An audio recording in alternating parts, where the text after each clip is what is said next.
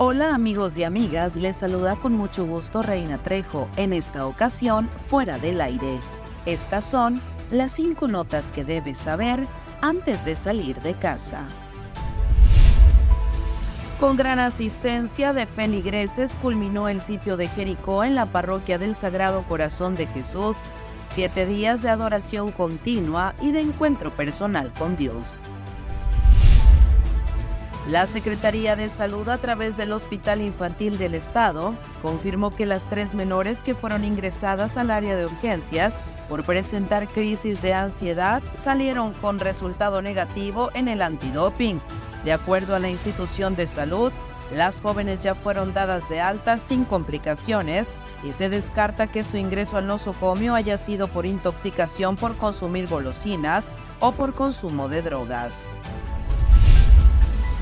Dolores Valenzuela, vecina de la colonia Tetanchopo, perdió su domicilio en un incendio.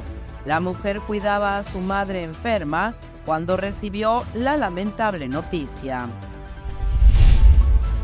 Con el inicio de operación del acueducto y el sistema de agua potable del pueblo yaqui, el gobierno del presidente Andrés Manuel López Obrador, en coordinación con el gobierno de Sonora, cumplieron uno de los proyectos más importantes del Plan de Justicia para el pueblo yaqui, que es abastecer por primera vez en la historia de agua potable a 50 comunidades de los ocho pueblos originarios en beneficio de más de 34 mil habitantes.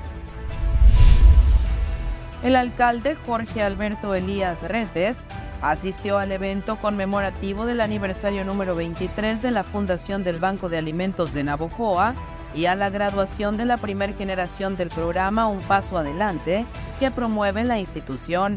Acompañado por la presidenta de DIF municipal, Luz Argel Gagiola, el presidente felicitó a todos los que integran la institución que atiende a familias enteras con sus apoyos y programas de capacitación.